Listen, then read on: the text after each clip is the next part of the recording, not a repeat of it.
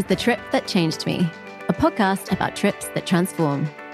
I'm Esme Benjamin, editor of Full Time Travel, and every other Thursday, I'll be sitting down with entrepreneurs, writers, entertainers, and everyday adventurers to discuss a journey that shifted their mindset, ignited a new calling, expanded their heart, or ushered in a new chapter.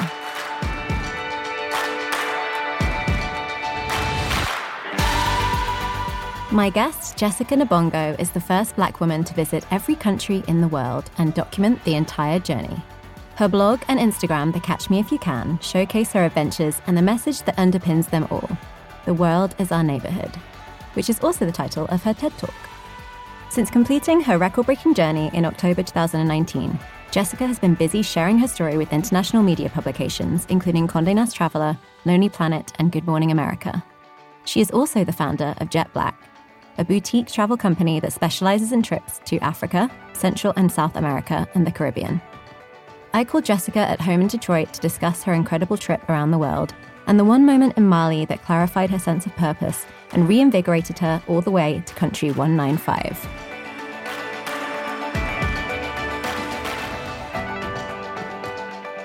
Jessica Nabongo, welcome to the trip that changed me. Thank you so much for having me. I'm so excited to have you on. I was really watching your entire adventure last year with just avid interest. And congratulations on completing the, the mission and making your goal. Yes, thank you. I still, it's crazy because now I'm like three months out. And, you know, when you're in the middle of something, it seems like it's never going to end. And I'm like, what? That happened? Did I do that? 195 countries at, at such a young age is very impressive.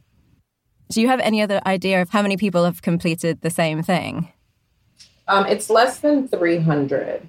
Okay, um, wow. Because it seems from like the different communities who sort of track this thing, it seems like probably around 50 people completed this year but yeah, it's definitely under 300 of the world's 7 billion. Well, good for you.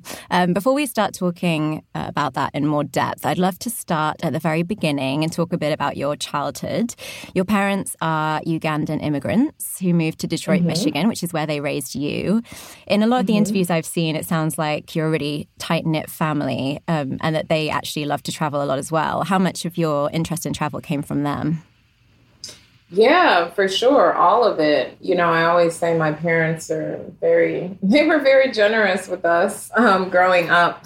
I've been traveling internationally since I was four. And um, even beyond that, we did a lot of domestic travel, whether it was like camping or um, there used, there's these Ugandan North American conventions. Um, so sometimes we would do that. So maybe like Minneapolis, Atlanta, DC. Like a big meetup? Yeah, yeah. Cool. Um, it was like the North American Ugandan like conference basically. Wow. Um, which was great and I miss them. um, but yeah, so I mean, you know, I grew up in a home with two sets of encyclopedias and atlas. I still have my childhood globe in my house now. So definitely my parents sort of opened me and my two sisters up to the world. Um, you know, without boundaries, without fear. There never was this fear of like traveling abroad. And you actually ended up living in some other countries. You moved to Japan to teach English and then mm-hmm. completed a graduate degree at the London School of Economics. Do you feel mm-hmm. like going to those places and building a life for yourself there kind of built your confidence when it comes to traveling and specifically traveling solo? Oh, yeah, absolutely. Without a doubt. Because the thing is, when you move abroad, like when I moved to Japan, that was the first place I moved. I'd never been to Asia and you're pretty much on your own. Like I'm I worked there, so I had coworkers, but you know, for the first few months I was meeting people, but I didn't have friends. Um, I mean, I make I make friends pretty quickly, but yeah. So it basically is like a solo mission because I go to work, I go home, I go to the grocery store, I do all of those things on my own. Um, and a lot of the exploring that I did when I first got there was definitely on my own. So subsequently, after leaving Japan, I traveled for um, like eight months uh, in 2009, which is when I started my blog, The Catch Me If You Can. And then I moved to London. After that, I moved to Benin with my ex. And after that, I moved to Rome and I was working for the UN. But I definitely think that living abroad made me a lot more comfortable with solo travel in particular because it's the same as being wherever you live, right? You're not always with friends, but you may often want to like get out and do something. Tell me about your role for the UN. So I started out doing some com stuff um, and some project management. I worked at the Food and Agriculture Organization because at LSE I my studies focused on agriculture in Africa. So that's sort of how I ended up working at FAO. And the last role that I had before I left was I was managing communications for one of the departments. So awesome. Yeah. And mm-hmm. do you feel like when it comes to traveling, you are you know, are you very thorough when you're planning these things? Do you start the year by plotting where you're going, or have you always just kind of let the wind blow you where it will? Oh, I'm very much let the wind blow it, blow me where it will. Because um, even when I was living in in London, like the way I traveled around Europe was based on you know Ryanair flights and what was cheap. Because mm-hmm. I've always had a desire to visit every country in the world, so I would you know search for places I had never been um, and see whatever flight deals were to any place that I had never been. Oh, that's um, interesting. And even now, I definitely like. Okay, at the beginning of the year, I have a list. I'm like, okay, these are places I would love to go back to this year. Um, and people are like, when are you going here? When are you going there? I'm like, I don't know. I just, I just want to go. I'm just putting it out there, and the universe will make it happen. So yeah, like I mean, nearly probably once a week, I'm booking a flight to somewhere. I'm doing a lot more domestic travel this year. And then, as I have been for the last several years, I'm aiming to spend three to four months in Africa. It's interesting, you know, you saying that you like to try and visit new places because I feel like, yeah, travelers fall into two categories. There's people who love to return to the same place again and again, and it's kind of their go to and they know what to expect. And then there's people who they only they don't want to repeat. They want to try new things, which I guess now mm-hmm. you've done. Not that you've been everywhere in every single country, but you've ticked all the boxes, gone everywhere. Yeah, you know what's interesting? So I'm actually traveling to Jamaica um, soon, and I haven't been to Jamaica since I was 12. So that's 20, whoa, 23 years. So, um, in many ways, it's going to feel like a completely new country. I'm sure it won't feel familiar to me. And obviously, I'm very different than I was at 12 there's a lot of places that I can't wait to get back to because I love them so much. Like Cuba, I I went oh. four times in an 18 month period. Wow, I love Cuba as well. It's the best. Yeah, Colombia, I've been to so many times. I want to get back to Lamu, Kenya. So for sure, there's new places that I want to visit. Obviously, in countries that I've already been to. But I'm also excited about going back to a lot of places that I fell in love with. Was there like a tipping point where you reached, say, country like 95 and thought, oh, I could just do the other 100? Like, when did you decide, okay, this is my goal? I'm going to visit every country on, on the globe? well, the thing was, I've been wanting to do it since my early 20s, but I always said that I would do it by my 40th. It was in February 2017 that I said, you know what, I'm going to do it by my 35th. And that's when this went into overdrive.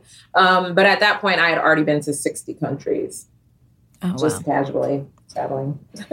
and it, the whole thing wasn't one continuous journey, right? You kind of went home in between and then did certain geographical areas where you could do visit several countries in one go.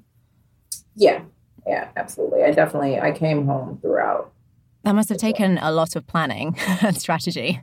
Oh my gosh, it was a nightmare. um, I have a girl on my team, Anna, who was in the trenches with me going through everything, figuring out um, the logistics were an absolute nightmare because it's not just how to get, you know, from here, from home to these countries or to that region. It's also traveling between countries. The South Pacific and Central Africa is the act like the worst. Those are the worst two regions to travel like within um, because people don't do that. So mm-hmm. it's very expensive. It's very difficult. So many places in the South Pacific, I wanted to spend more time, but it would be like, okay, two days or 10 days.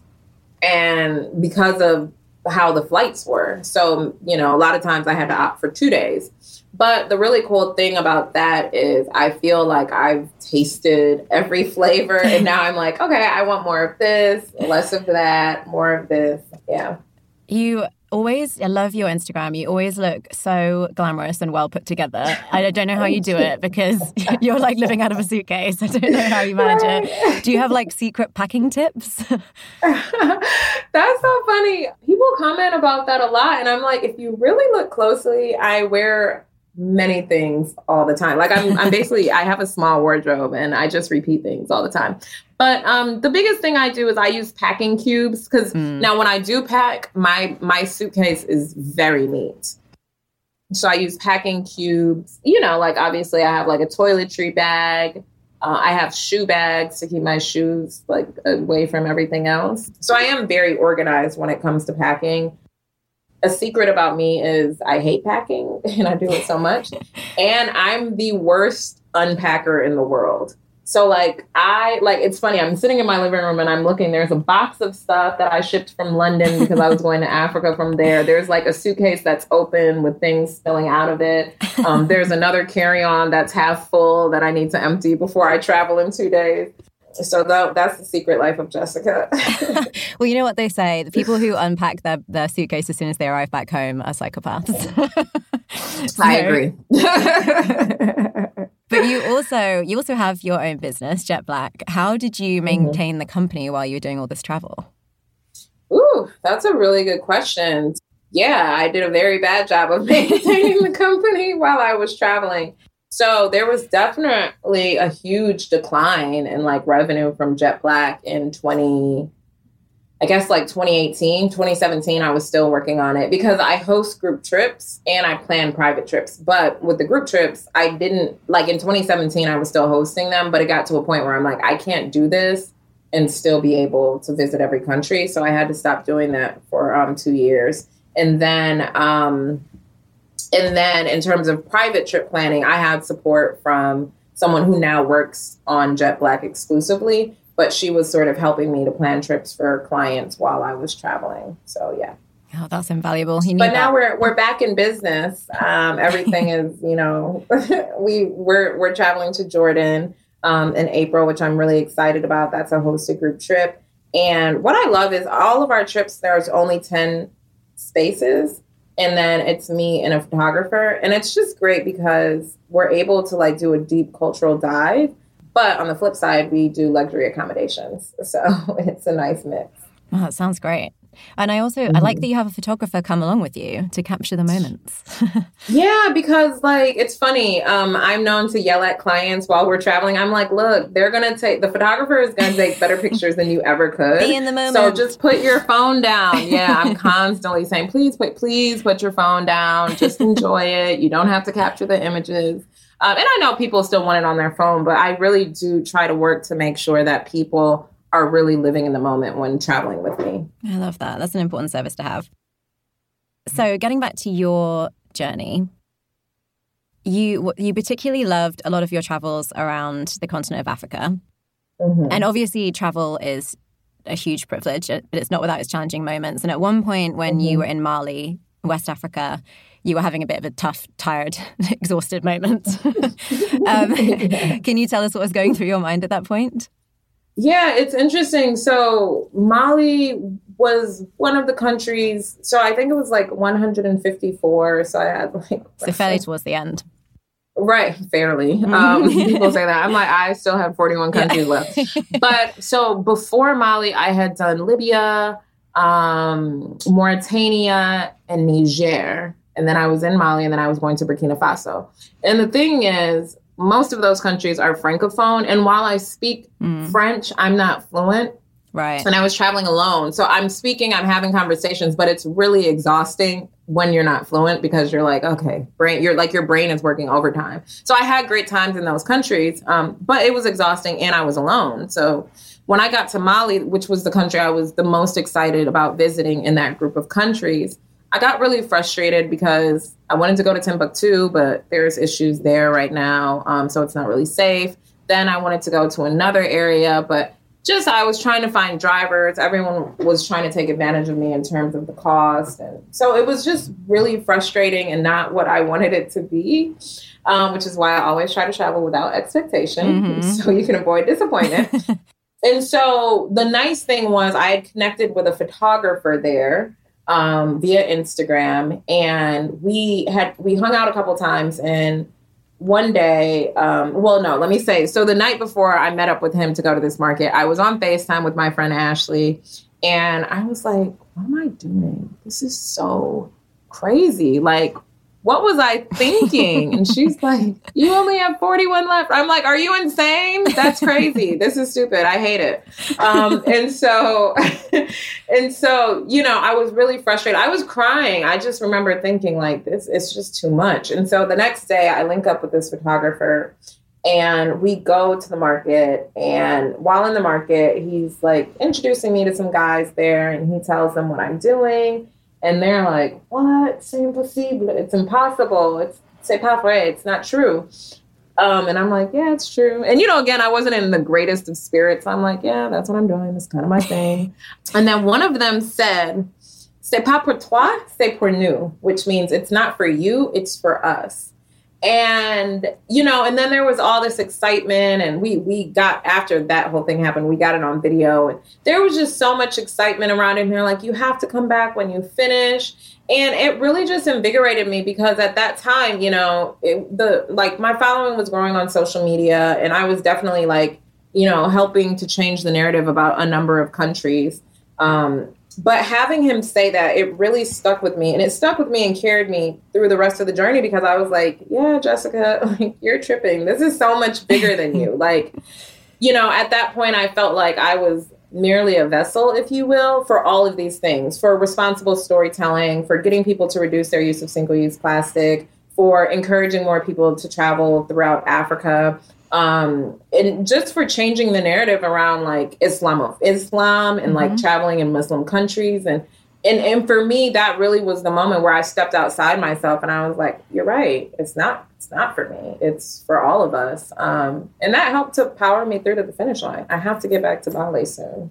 Yeah one of the things i mm-hmm. think is so compelling about your perspective is the way that you engage with the people you meet and you're mm-hmm. obviously a real people person. Have you always found it easy to talk to strangers? Yes, I also can talk to a wall. you know, it's it's it's really interesting. So I recently, as in today, started listening to Malcolm Gladwell's Talking to Strangers, and I'm like, I'm loving it. I'm listening to the audiobook. Um, and you know what it is, and I talked about it in my TED talk. For me, people are just people. I'm not like, oh, you're this nationality or this gender or this height or this weight or this education level, etc. You know, all these things that we all are. Um, for me, I'm like, you're just a person. I'm super fascinated because I'm I've never been to this country. Um, you're from this country, and I always feel like I have so much to learn. Um, and I, I just I don't other people. And I think that's one thing I hope that people get from this journey is that we're more similar than we are different. And if you move with that in mind and you just think of the next person you're meeting as your neighbor, um, and if you're being a good neighbor, it to me it shouldn't be difficult to meet new people. A lot of people reach out to me and they're like, "Oh, I'm afraid to travel solo. What's your number one tip?" And I'm like, "But what are you afraid of? Like, what what do you think is going to happen to you?" You know, there's people who walk down the street every single day in every part of the world by themselves and they don't get attacked. Right. You know what I mean? I'm yeah. just like, we have to really like ask yourself, what are you actually afraid of? People? Yeah, people always ask you about safety, both in terms of being a woman and a person of color traveling alone, and mm-hmm. also with mm-hmm. regards to visiting countries that have a certain perception or like a, mm-hmm. a judgment attached to them. So, what do you feel like you've learned about fear on your travels? Well, I, I mean, number one, it's manufactured, in particular in the West, in particular in the U.S. Um, when you look at media, when you look at the State Department warnings, it's like, ah, be afraid of everything and everybody and disease and da da da. And I'm just like, really?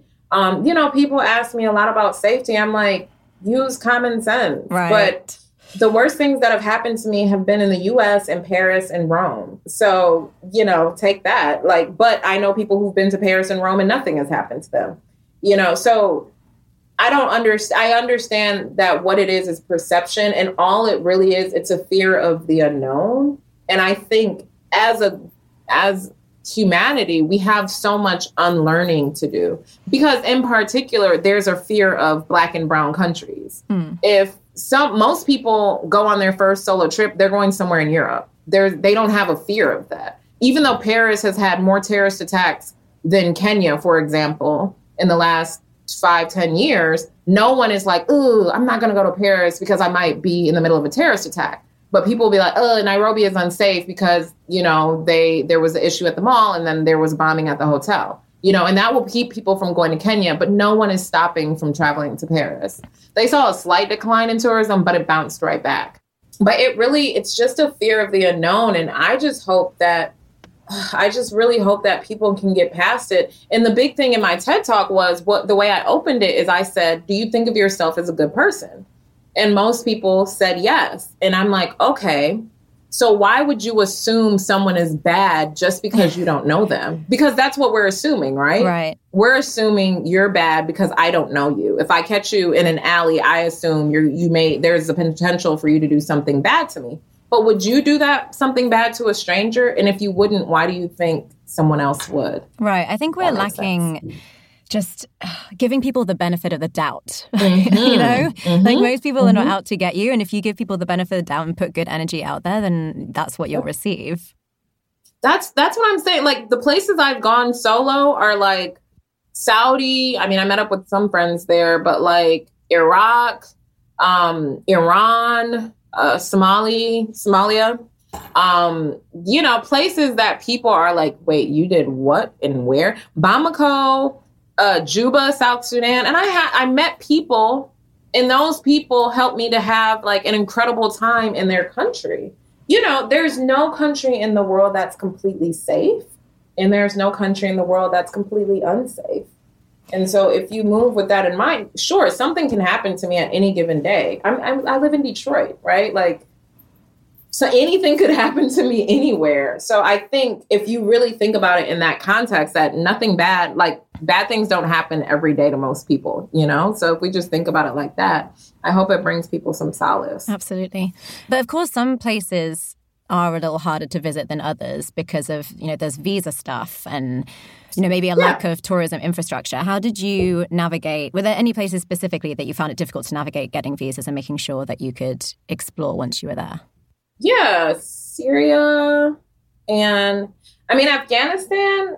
I guess you could say it was hard, but I'm a very persistent person. so it took me three hours to get a visa um, because they kept telling me no, and I was like, that won't work for me. Let's turn this no into a yes.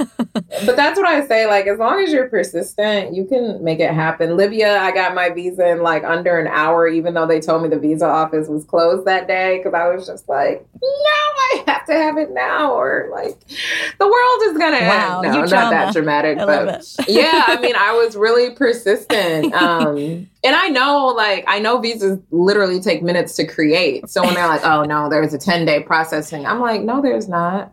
Um, Algeria, I had an issue because I couldn't get the visa in New York. They were just like, it's just not done because there was a holiday. And I'm like, ugh.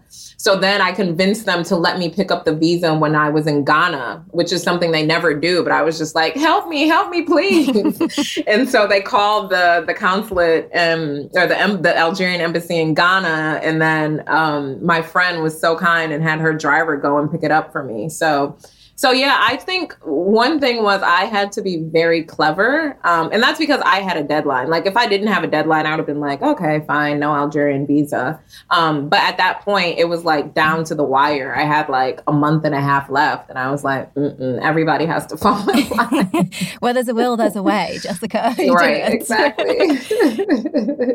there's this essay by Gloria Steinem about her travels in India back in the day. I don't know if you've read it. Um, and she kind of explains that as a female travel journalist, she's able to access these physical spaces and emotional spaces that maybe her male counterparts wouldn't be able to. So, you know, she can be like talking with the men and then be invited into the female only domain, like cooking in the kitchen with the grannies. Um, mm-hmm. So I wanted to ask you do you feel like when it comes to bonding with people from all these different cultures that being a woman actually works in your favor quite often.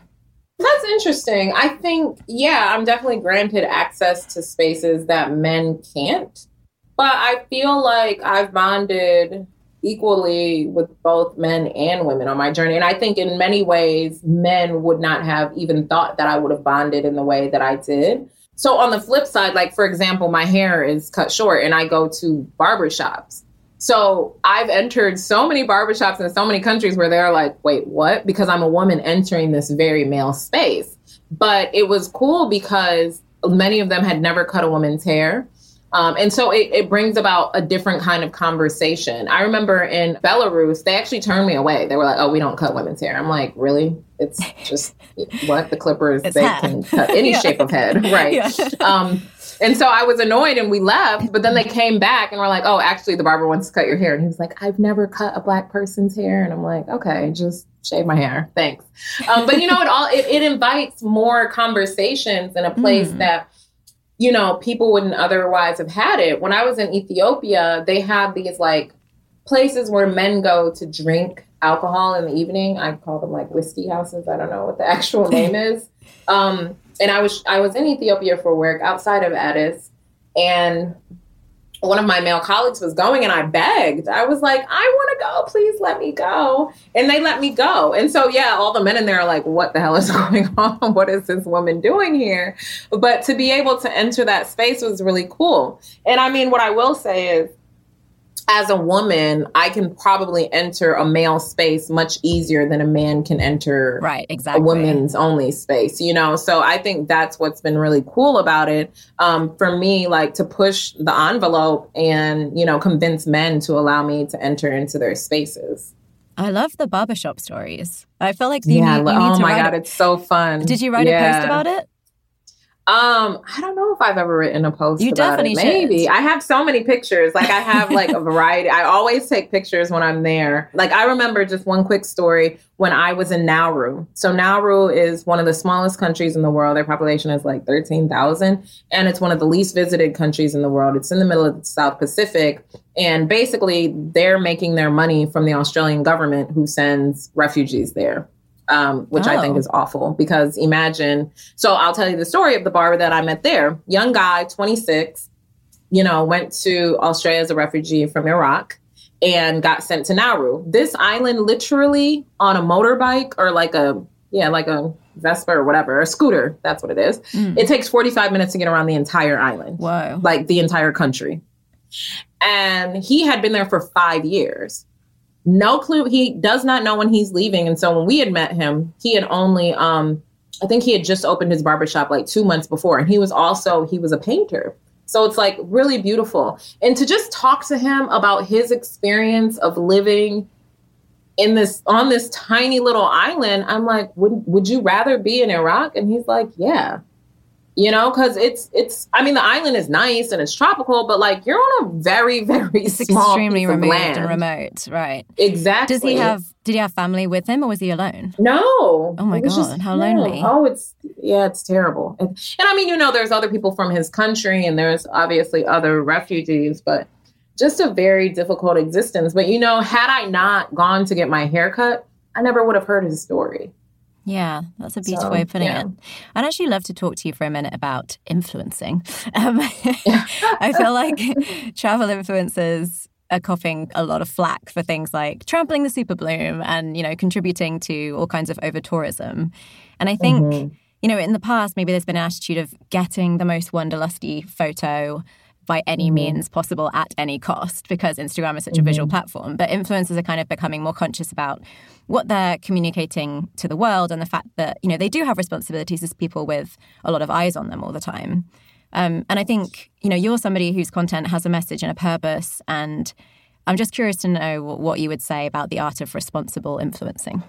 Yeah, I'm like an accidental influencer. like that's um, the best people, yeah, people say I'm an influencer, but I'm like, I would be doing this if there were no Instagram. Before Instagram existed, I'd been to over 30 countries. Mm. Um, and I've been doing photography since 2005, which is why I did get excited when Instagram came out because I'm like, oh my God, like a photography platform. This is great. You know, the challenge is yeah, a lot of these people are just going for the picture. A lot of these people don't understand um, the cultural, political, and economic nuances of the places that they're visiting. And quite frankly, many of them simply don't care. I think, um, you know, there was a lot of fallout around Saudi Arabia using some of the biggest influencers that, to travel yeah. to Saudi. And it's interesting. So the New York Times did an article, and I commented on that um, with for them. And when I went to Saudi, so I went in December 2018, and that was the first time they allowed tourists in. But there, it was very limited to this one event. Now it's way more open, but that was the first time. And I remember a lot of people attacking me at that time, and I think that was before Khashoggi. I want to say. And here's the thing for me and travel in general, and I think I can say this as someone who, number one, is the child of immigrants and has family living in, you know, a developing country. Um, number two, as someone who has a master's degree from the London School of Economics and International Development and having worked in the development space for nearly five years. Um, and number three, obviously, is someone who's traveled extensively, not just staying in hotels, but actually meeting local people. The thing for me is that tourism or travel and politics exist on two separate planes. So, this idea of, well, you shouldn't go to Saudi Arabia because of their human rights violations. Well, to that end, nobody should be entering the United States of America. If you, if you, point. you know what I mean? Like, if you really want to, like, do if you want to play those games of like putting forth our work the worst parts of us then nobody should be entering the united states and we should all be leaving really really quickly if we're talking about human rights violations um, destabilizing governments destroying countries, mm-hmm. um, torturing people, putting children in cages. There's a number of things we could do. And so for me, while I could speak to politics around the world, I don't on my platform because that's not why I'm tra- that's not why I'm traveling. I'm Ugandan as well. I don't talk about the current administration in Uganda because I'm not here for politics. But of course, I travel to Uganda and I travel to a number of places that have very questionable leadership. But that's because these two things exist on two very different planes. So you're saying, like, look at what happened in Cuba. Okay, we're going to not travel to Cuba because we're going to try and punish this government, but you're only punishing the local people. They they saw a huge increase in incomes when America was a lot when Americans were allowed to travel to Cuba. More people were able to rent out their homes, restaurants were making more money, taxi drivers were making more money, people selling things on the street, making money, tour guides, etc. And now you've taken that away to punish the Cuban government. You're not punishing the government because they probably have investments around the world. But what you are doing is you're punishing the Cuban people. And that's what happened. So everyone who's so quick to like support you know economic blockades I'm, i just don't get behind it because it's like those governments will never suffer it is only the people living in those countries that are suffering and many times they didn't choose their dictator um, they didn't choose to be born in those countries. It's a lottery of birth. And so, why should we penalize those people because of the countries that they were accidentally born into? That's so eloquently said and absolutely spot on. Yes. uh, to take you all the way to the last stop on your journey, Yes. So you had that realization in Mali, that moment with the guys at the market, that this trip was mm-hmm. bigger than you and it motivated you and energized you and took you all the way to your final stop, which was the Seychelles. And yes. you wrote in the caption, this was our journey. And thank you to all of you who came along for the ride. It must have been the most amazing feeling to feel like so many people were rooting for you on this trip. It was. I'm like tearing up. you know, it was absolutely amazing. And I missed so many messages because there was just too much coming in from all over the world. Um, but the fact that so many people all over the world were excited, it wasn't just Black women or Black people in general, it was everybody. There were, you know, people from European countries, Asian countries, all over Africa, America, South America, where every everywhere there were messages coming in from everywhere. People young, people old. Um, you know, I have people who are retired who tell me I've inspired them to get out and travel. College students who send me messages, and it really. What I loved about our journey was that so many people could relate to it. And I think that's the biggest thing because people are like, well, what's it like to travel as a Black woman? Like, I can't tell you because I only travel as myself and right. you know, being black and being a woman is not a monolithic experience. Um, but what I can say is my journey, because people just saw me as Jessica, just Jessica the person, my journey could appeal to so many different people, regardless of gender or race or religion or nationality. Um, and I think that was the most beautiful part of it. And it goes back to your mantra that, you know, the whole world is your neighbor and everybody relates mm-hmm. to everybody else. We have more in common than we realize or want to admit. Yeah, exactly. right. Exactly. and how has your life changed since completing the trip? Oh, that's interesting. that's a really good question. I feel like I'm a lot more introverted honestly that's a big thing. Just taking um, some downtime. Yeah people recognize me a lot which is cool but also can be very difficult at times just because like i get interrupted when i'm eating or like when mm. i'm talking with friends and stuff like that. So that's something i think i need to adjust to a little bit. But yeah i mean i think it's been more now about savoring these moments, reliving a lot. I go through a lot of my pictures and videos every day and smile to myself.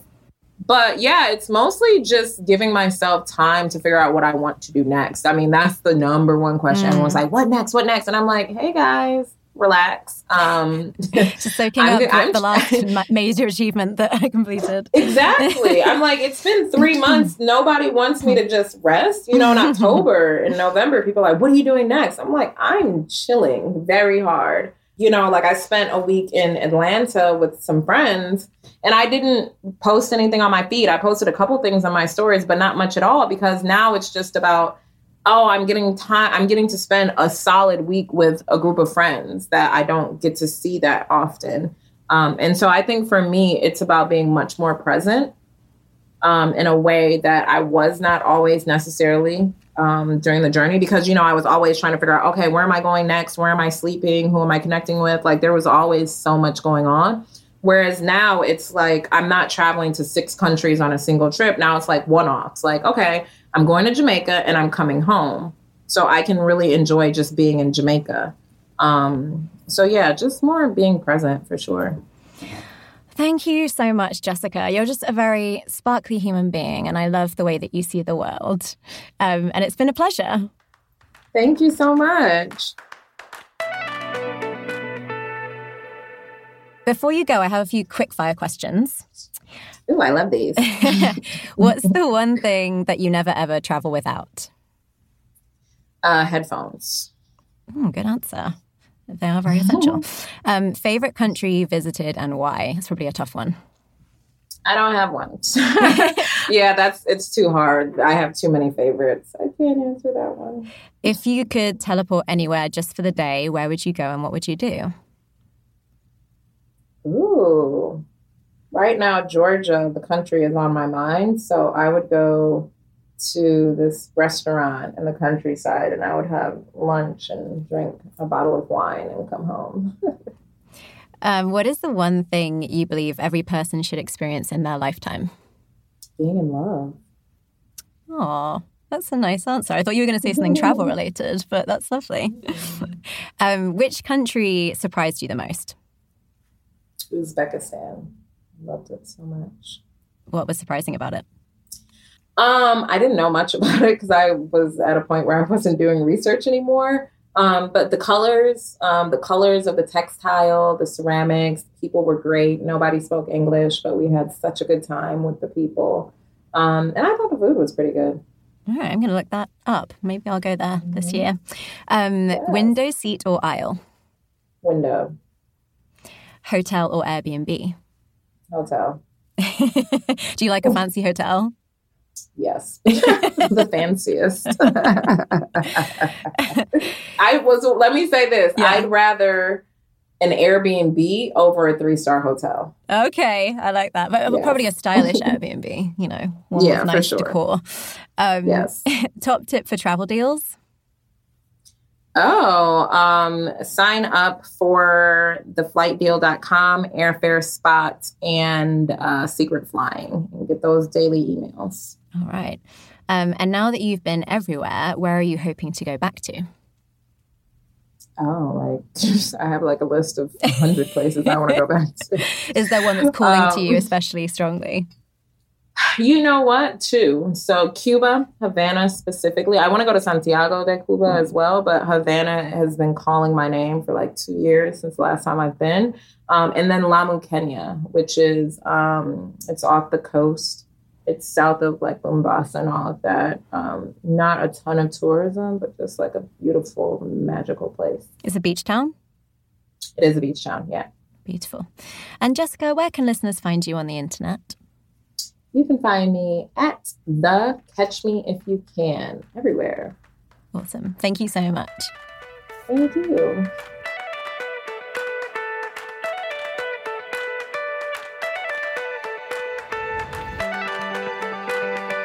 If you want to travel with Jessica, visit globaljetblack.com. This year, she's launching a brand new trip to Georgia, that's the country, not the state, and it's going to be pretty special. She's also recently branched out with a new e commerce venture called The Catch, selling hand selected home goods and accessories from her travels. Jessica has really great taste, so you're going to want to check that out. One more thing before you go about your day. Full Time Travel recently added an amazing travel advisor to our team, and I want to take a minute here to shout her out because booking through an advisor is such a travel hack, it's crazy more people don't know about it. Her name is Chelsea Martin. She's an affiliate of Embark and Virtuoso, and she's also a travel influencer in her own right. You can find her on Instagram at Passport to Friday. Chelsea has amazing relationships with hotels, tour operators, and locals all over the world. And not only will she sort the logistics and take all the stressful planning off your hands, she also scores insane perks at no extra cost to you. Think room upgrades, free cocktails, spa discounts, and late checkouts to name just a few. So, whether you want to book an extravagant honeymoon or just want to secure the best hotel for your budget, Chelsea has you covered. Just drop her an email at chelsea at fttadvisor.com. That's chelsea at fttadvisor.com and start planning your dream trip with VIP perks today. Thank you for listening to this week's episode. I hope you liked it. I'll be back in two weeks' time to share more inspiring travel stories. And in the meantime, you can learn more about us by visiting fulltimetravel.co or following us on Instagram at full underscore time underscore travel. If you have a story you want to share on the trip that changed me, drop us a line. And please be sure to rate, review, and subscribe so we can keep this adventure going.